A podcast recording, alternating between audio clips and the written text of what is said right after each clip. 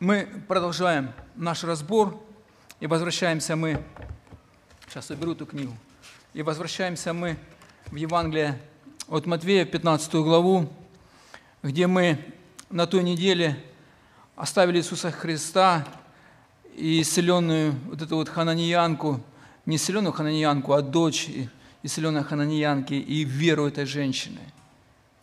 Это очень такое сильное свидетельство и очень особенное место. Чем оно особенное, братья и сестры? Я буду сейчас читать с 29 стиха и до конца главы. Мы прочитаем, у нас, у нас будет полчаса, хорошее время для того, чтобы поразмышлять, примем какие-то для себя хорошие поинты для нашей жизни практически. Как говорили, мы же ученики, правильно? А мы даем Слово Божьему, чтобы оно действовало в нашей жизни – Тогда мы будем покоряться Ему, прославлять Его и поклоняться в этом. Я читаю с 29 стиха 15 глава. Мы можем стать, в принципе, да, перед тем, вот именно выразить свое поклонение перед Словом Божьим и стоя прочитать эти стихи. А, Евангелие от Матвея, 15 глава, с 29 стиха. «Перейдя оттуда, пришел Иисус к морю Галилейскому и, взойдя на гору, сел там. И приступило к нему множество народа, имея с собой хромых, слепых, немых, увечных и иных многих, и повергли их ногам Иисусовым, и Он исцелил их. Так что народ дивился, видя немых, говорящими, вечных здоровыми, хромых, ходящими, и слепых, видящими, и прославлял Бога Израилева. Иисус же, призвав учеников своих, сказал им, «Жаль мне народа, что уже три дня находится при мне, и нечего им есть. Отпустить же их неевшими не хочу, чтобы не ослабели в дороге. И говорят ему ученики его, откуда нам взять в пустыне столько хлебов, чтобы накормить столько народа? Говорит им Иисус, сколько у вас хлебов? Они же сказали, семь и немного рыбок. Тогда велел народу возлечь на землю, и, взяв семь хлебов и рыбы, воздал благодарение, преломил и дал ученикам своим, а ученики народу.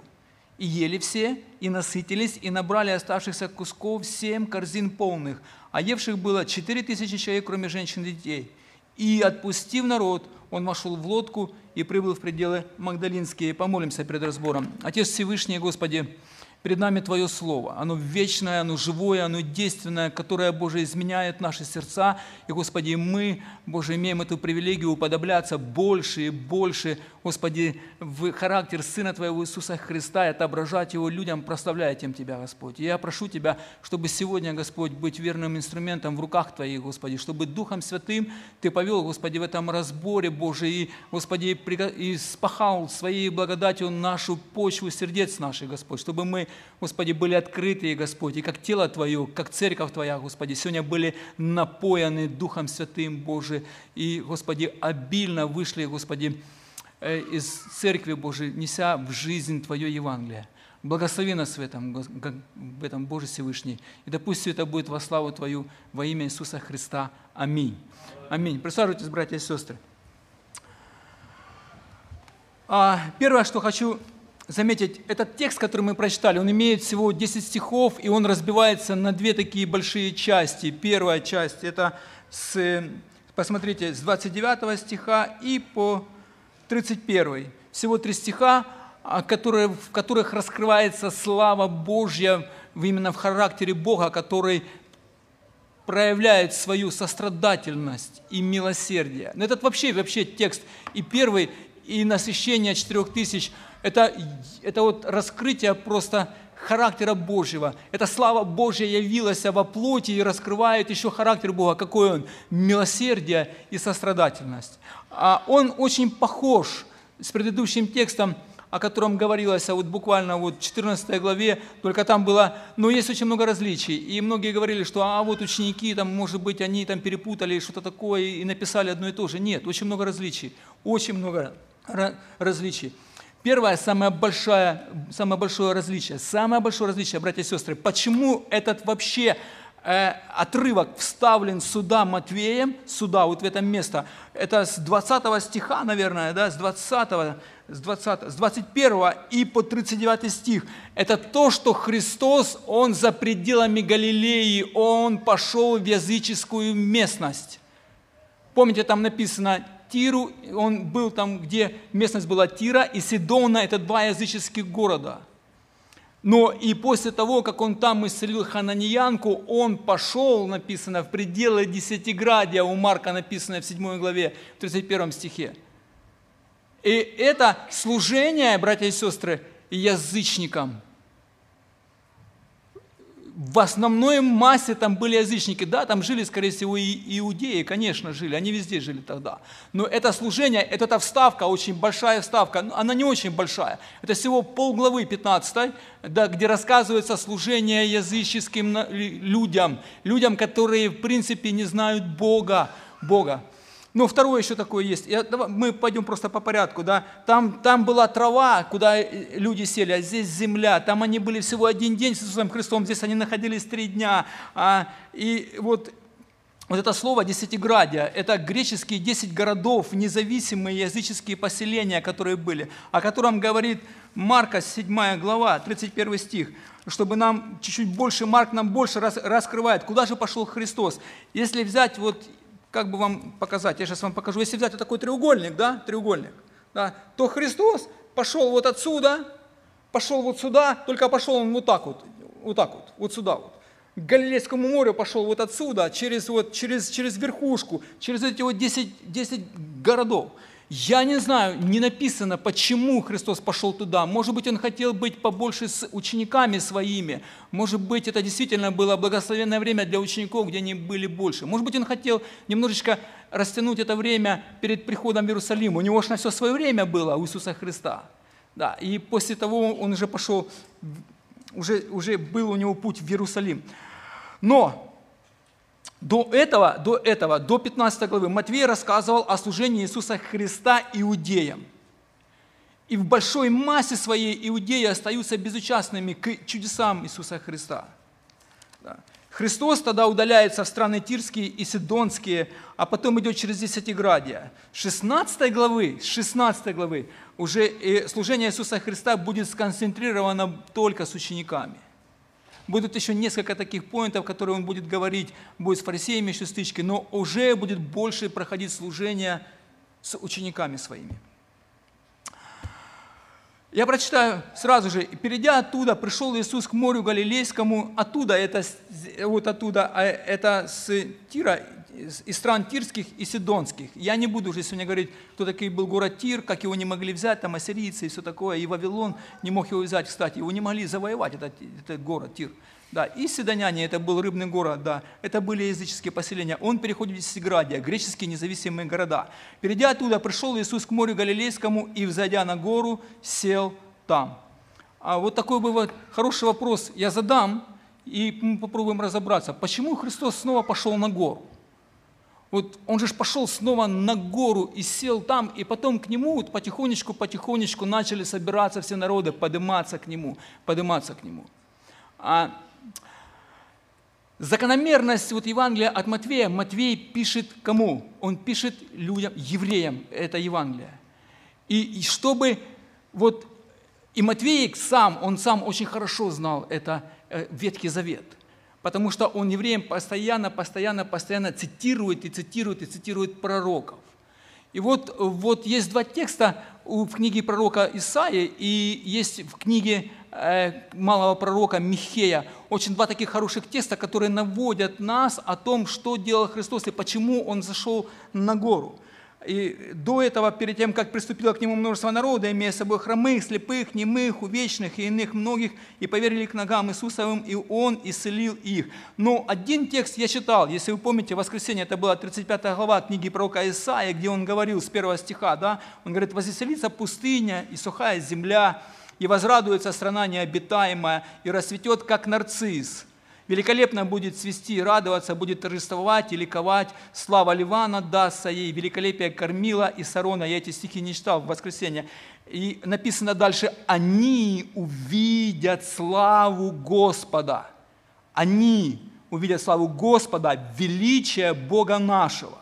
И потом вот это, вот это вот обетование, которое Исаия говорит, укрепите ослабевшие руки, утвердите колени дрожащие, скажите робким душою, будьте тверды, не бойтесь, вот Бог ваш придет общение, воздаяние Божье, Он придет и спасет вас. И тогда написано, откроются глаза слепых и уши глухих отверзутся. Это то место, когда вот пророк Исаия показывает, когда придет мессианский царь, тот царь, которого ожидает еврейский народ, он будет обладать такими правами. Я это уже говорил об этом в воскресенье. Да, он будет обладать такой властью, он будет хромых, будет исцелять, они будут ходить прямо, слепые будут видеть, немые будут петь, написано. А, все будут исцелены, все были исцелены. И, и тогда написано, ибо пробьются воды в пустыне и в степи в потоке. Это ясно. Там же у книги пророка Исаии есть еще во второй главе, его хорошо раскрывает пророк Михей. Он говорит в 4 главе с 2 по 7 стих. Написано, и будут последние дни. Снова вот это вот время интересное, последние дни, в последние дни, когда Христос пришел на эту землю, когда Он умер – на Голгофском кресте и воскрес, и вознесся, началось последние дни, начались. Но вся его жизнь, вот это уже приход его, Рождество его на эту землю, оно уже характеризует последние дни. И будет последние дни, написано, гора дома Господня поставлена будет во главу гор, и возвысится над холмами, и потекут к ней народы. Посмотрите, как Христос поднялся на гору, и тут написано, и начало стекаться к нему множество народа. А я только что сказал об этом, что это были языческие народы. Это не было в большой массе своей, это были языческие народы. Там были иудеи, но их было по сравнению с первым насыщением очень-очень мало.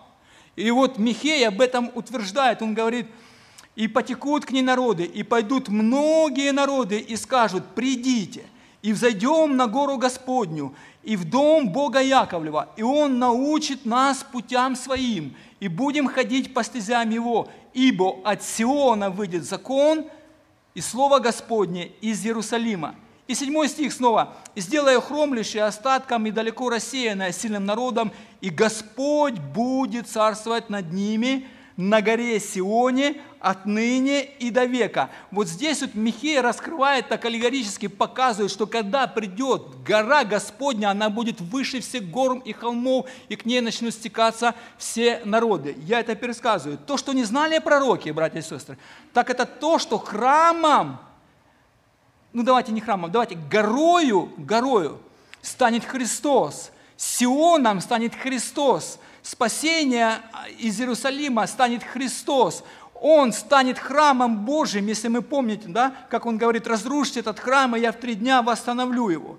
Иисус стал скинием Бога с человеком. Иисус и стал этим Сионом, этой горою, в ком обладает вся полнота, и куда будут текти все народы.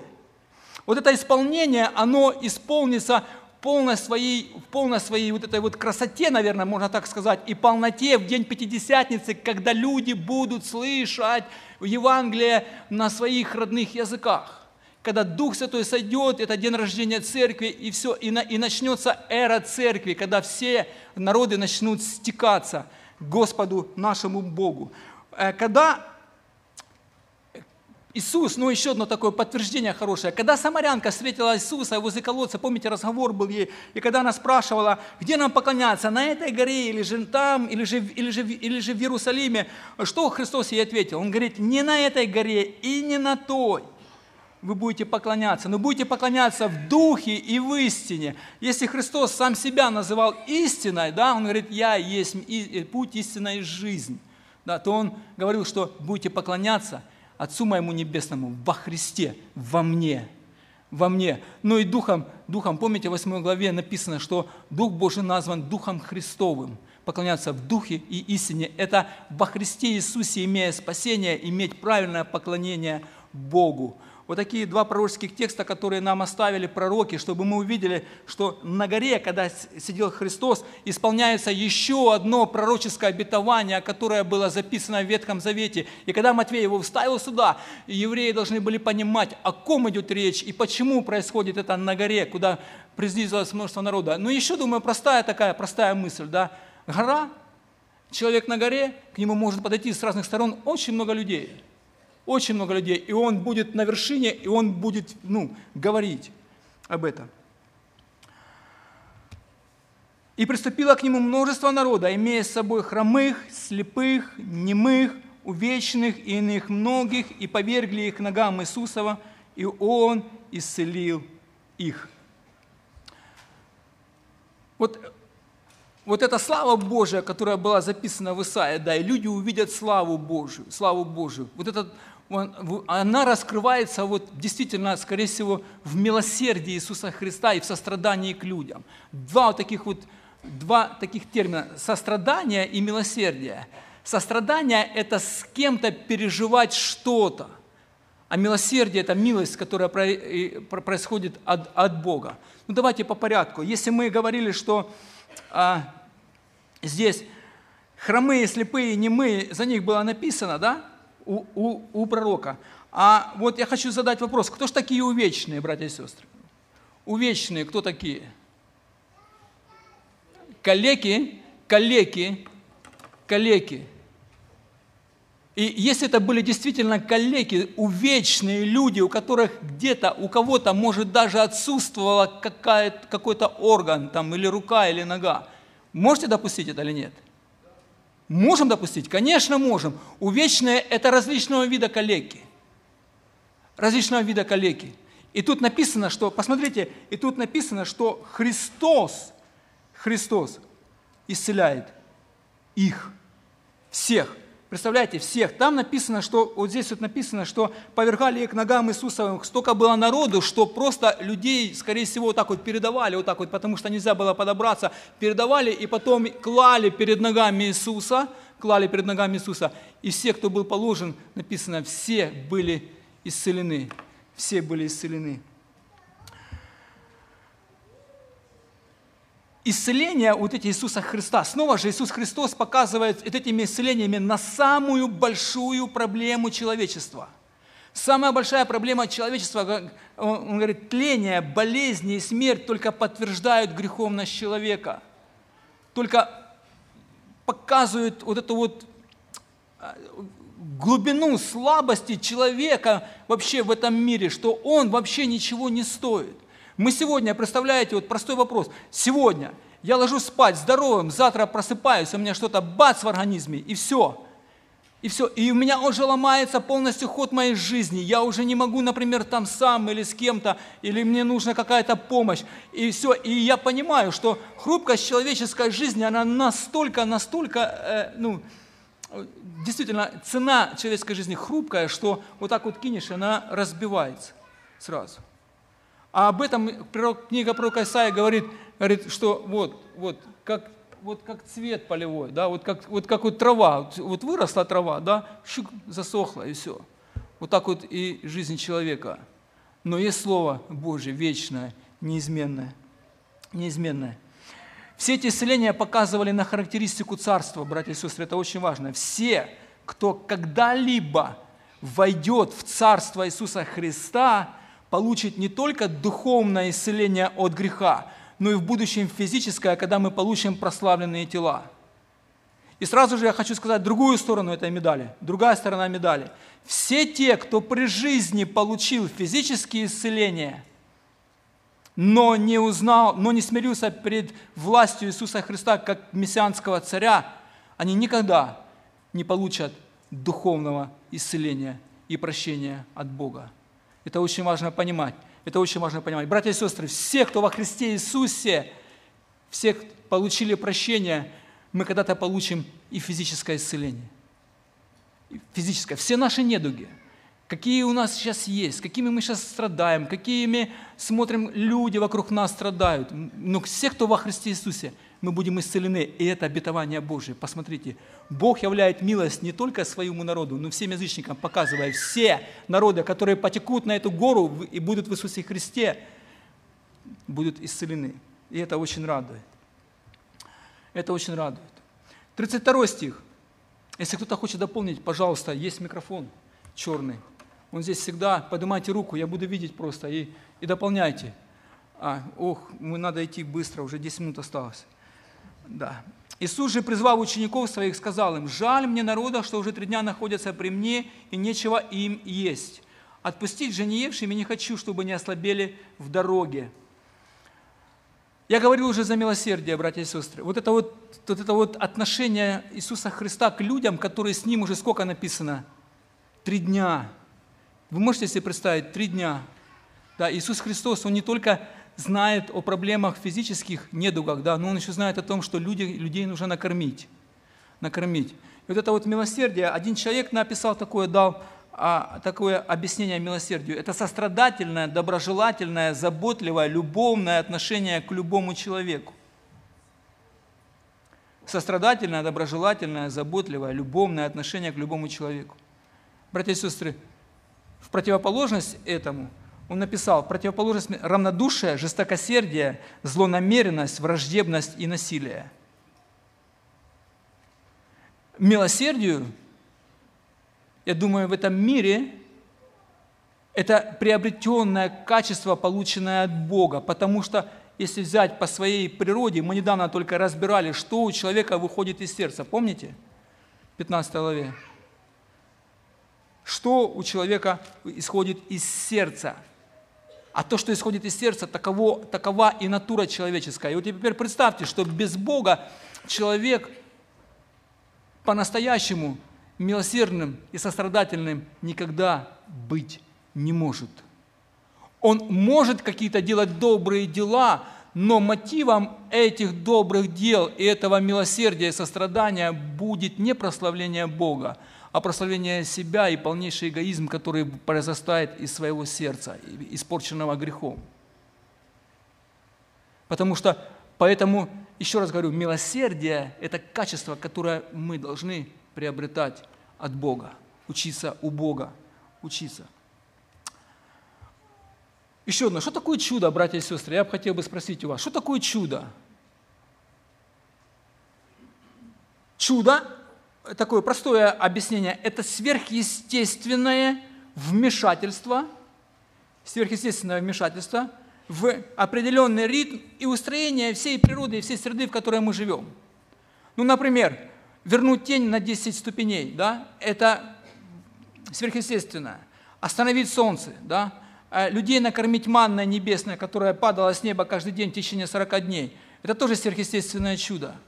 А Елисей, помните, накормил когда-то 20 ячменными хлебами и там горстью вот этих зерен 100 человек. И сказал, что ели все и насытились. Это чудо, братья и сестры. Это чудо. Господь полный чудес, полный чудес. А, он должен нас не просто мы смотреть на эти чудеса, Он должен нас удивлять.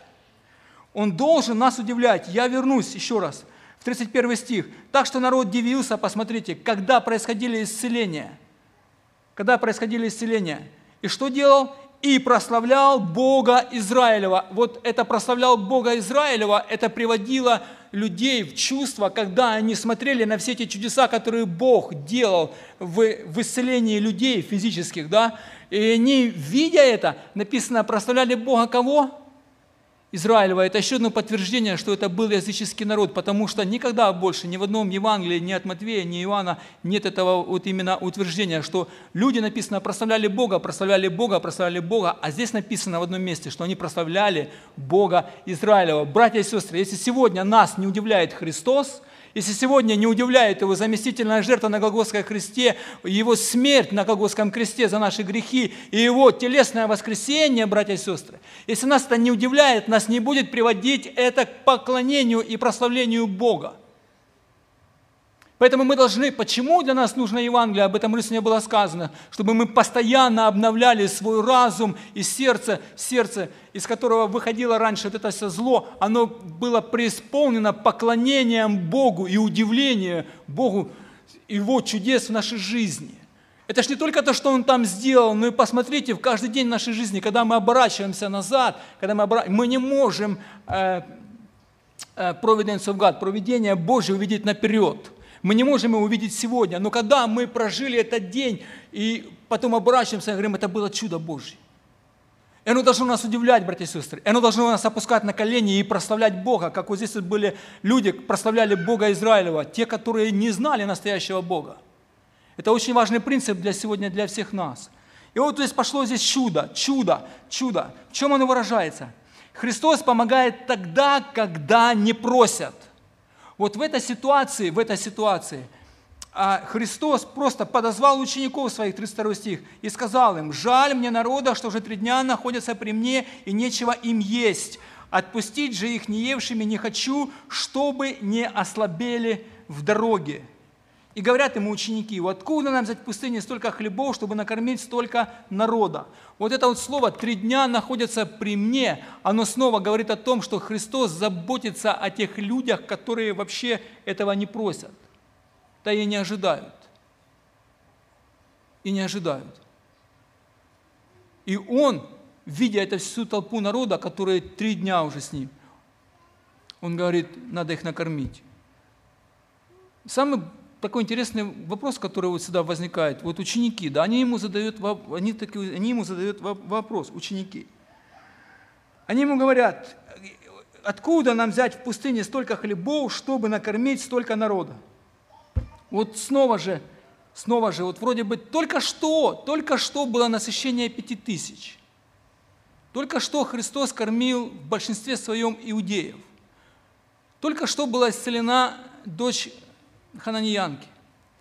И вот пришли народы языческие, вот он делает это свое служение в языческой стране, в языческих землях, вернее говоря, и там в основном языческий народ, и он только что исцелил людей, и люди, и ученики спрашивают. Я думаю, может быть, там в первой была подсказка такая небольшая. Помните, Филипп говорит, где нам взять хлебов на 200 динариев? У них было, скорее всего, 200 динариев. Это большая сумма, которую можно было купить э, хлеба. И они рассчитывали как-то на свое, что они могут все-таки это дело сделать. Но тогда Христос сказал, говорит, я им дам, вы им дайте есть. Да? И тогда чудесным способом, помните, Он сделал это ну, умножение рыбы и хлебов. Поведение учеников, честно я скажу вам, я не знаю.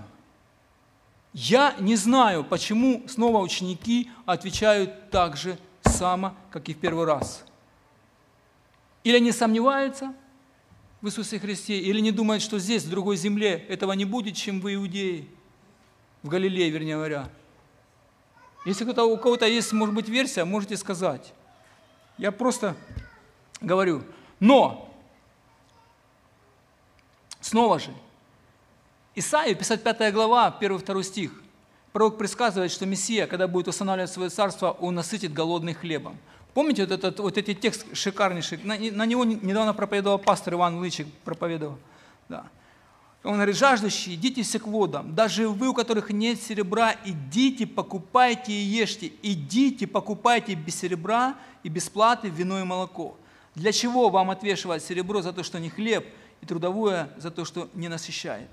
Послушайте меня внимательно и вкушайте благо, и душа ваша да насладится туком.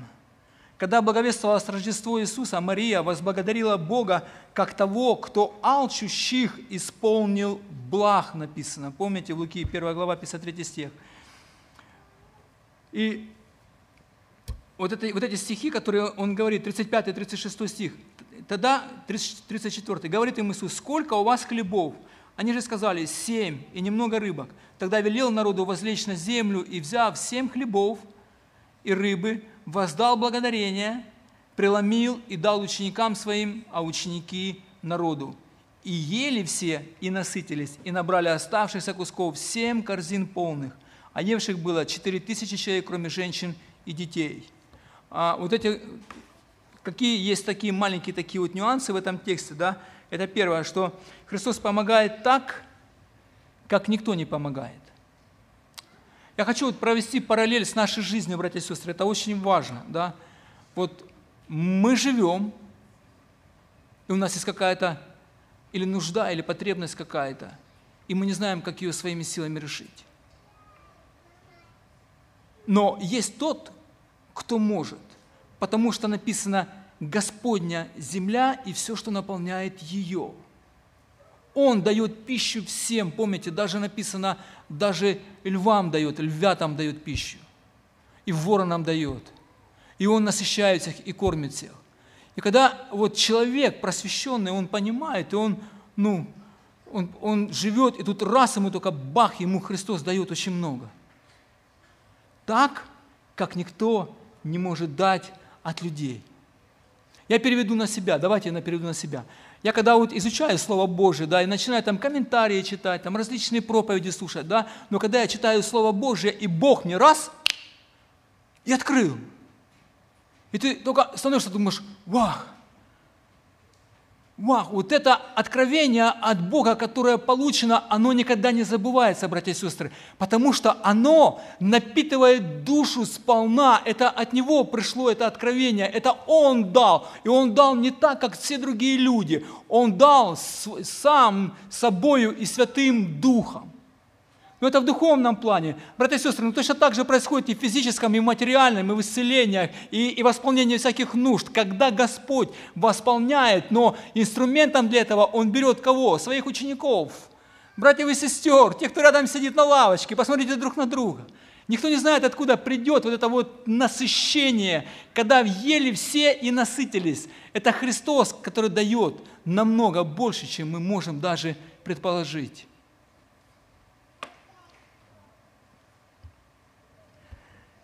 Вот это вот насыщение, еще одно насыщение, да, и взяв всем хлебов и рыбы, воздал благодарение, снова же он благодарит Бога за вот это. Да, и он преломил дал ученикам своим, а ученики народу, ели все и насытились, и набрали оставшихся кусков семь корзин полных. А евших было четыре тысячи, кроме женщин и детей. Вот это вот насыщение чудесным образом людей, как только делает Христос, оно снова показывает э, такое большое знамение Царства – Пять минут еще. Знамение царства. Данное чудо насыщения множества народа является прообразом, братья и сестры, прообразом небесного пира народа Божьего, на котором соберутся снова же представители всех народов. Этот пир будет, он написан уже в Откровении, он сказал, что есть пир, на котором будут все народы. Но оно также указывает, так же, как и в будущем о насыщении, но также и сегодня народа Божьего, сегодня в церкви, сегодня вот здесь, сегодня в данный момент Христос насыщает каждого из нас. Каждого из нас. И ели все, и насытились. Четыре тысячи человек, не считая женщин и детей. Посчитайте, сколько это будет. Умножьте сами у кого сколько детей. Да.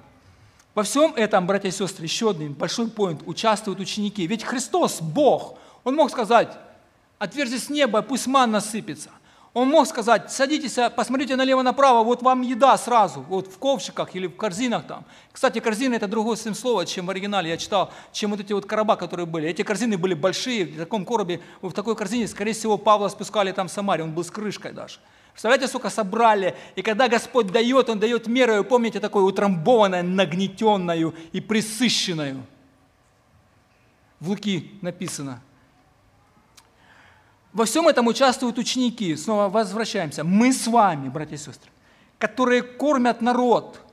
Они что делают? Они несут и возвращаются, несут и возвращаются, несут и возвращаются. Или, может быть, у них просто это умножается, я не знаю. Но но чтобы получить, нужно подойти ко Христу и взять у Него. И взять у Него. Да. Христос, снова я возвращаюсь, есть хлеб жизни. И людям нужно постоянно и постоянно возвращаться к Нему, чтобы брать этот хлеб жизни и идти другому отдавать.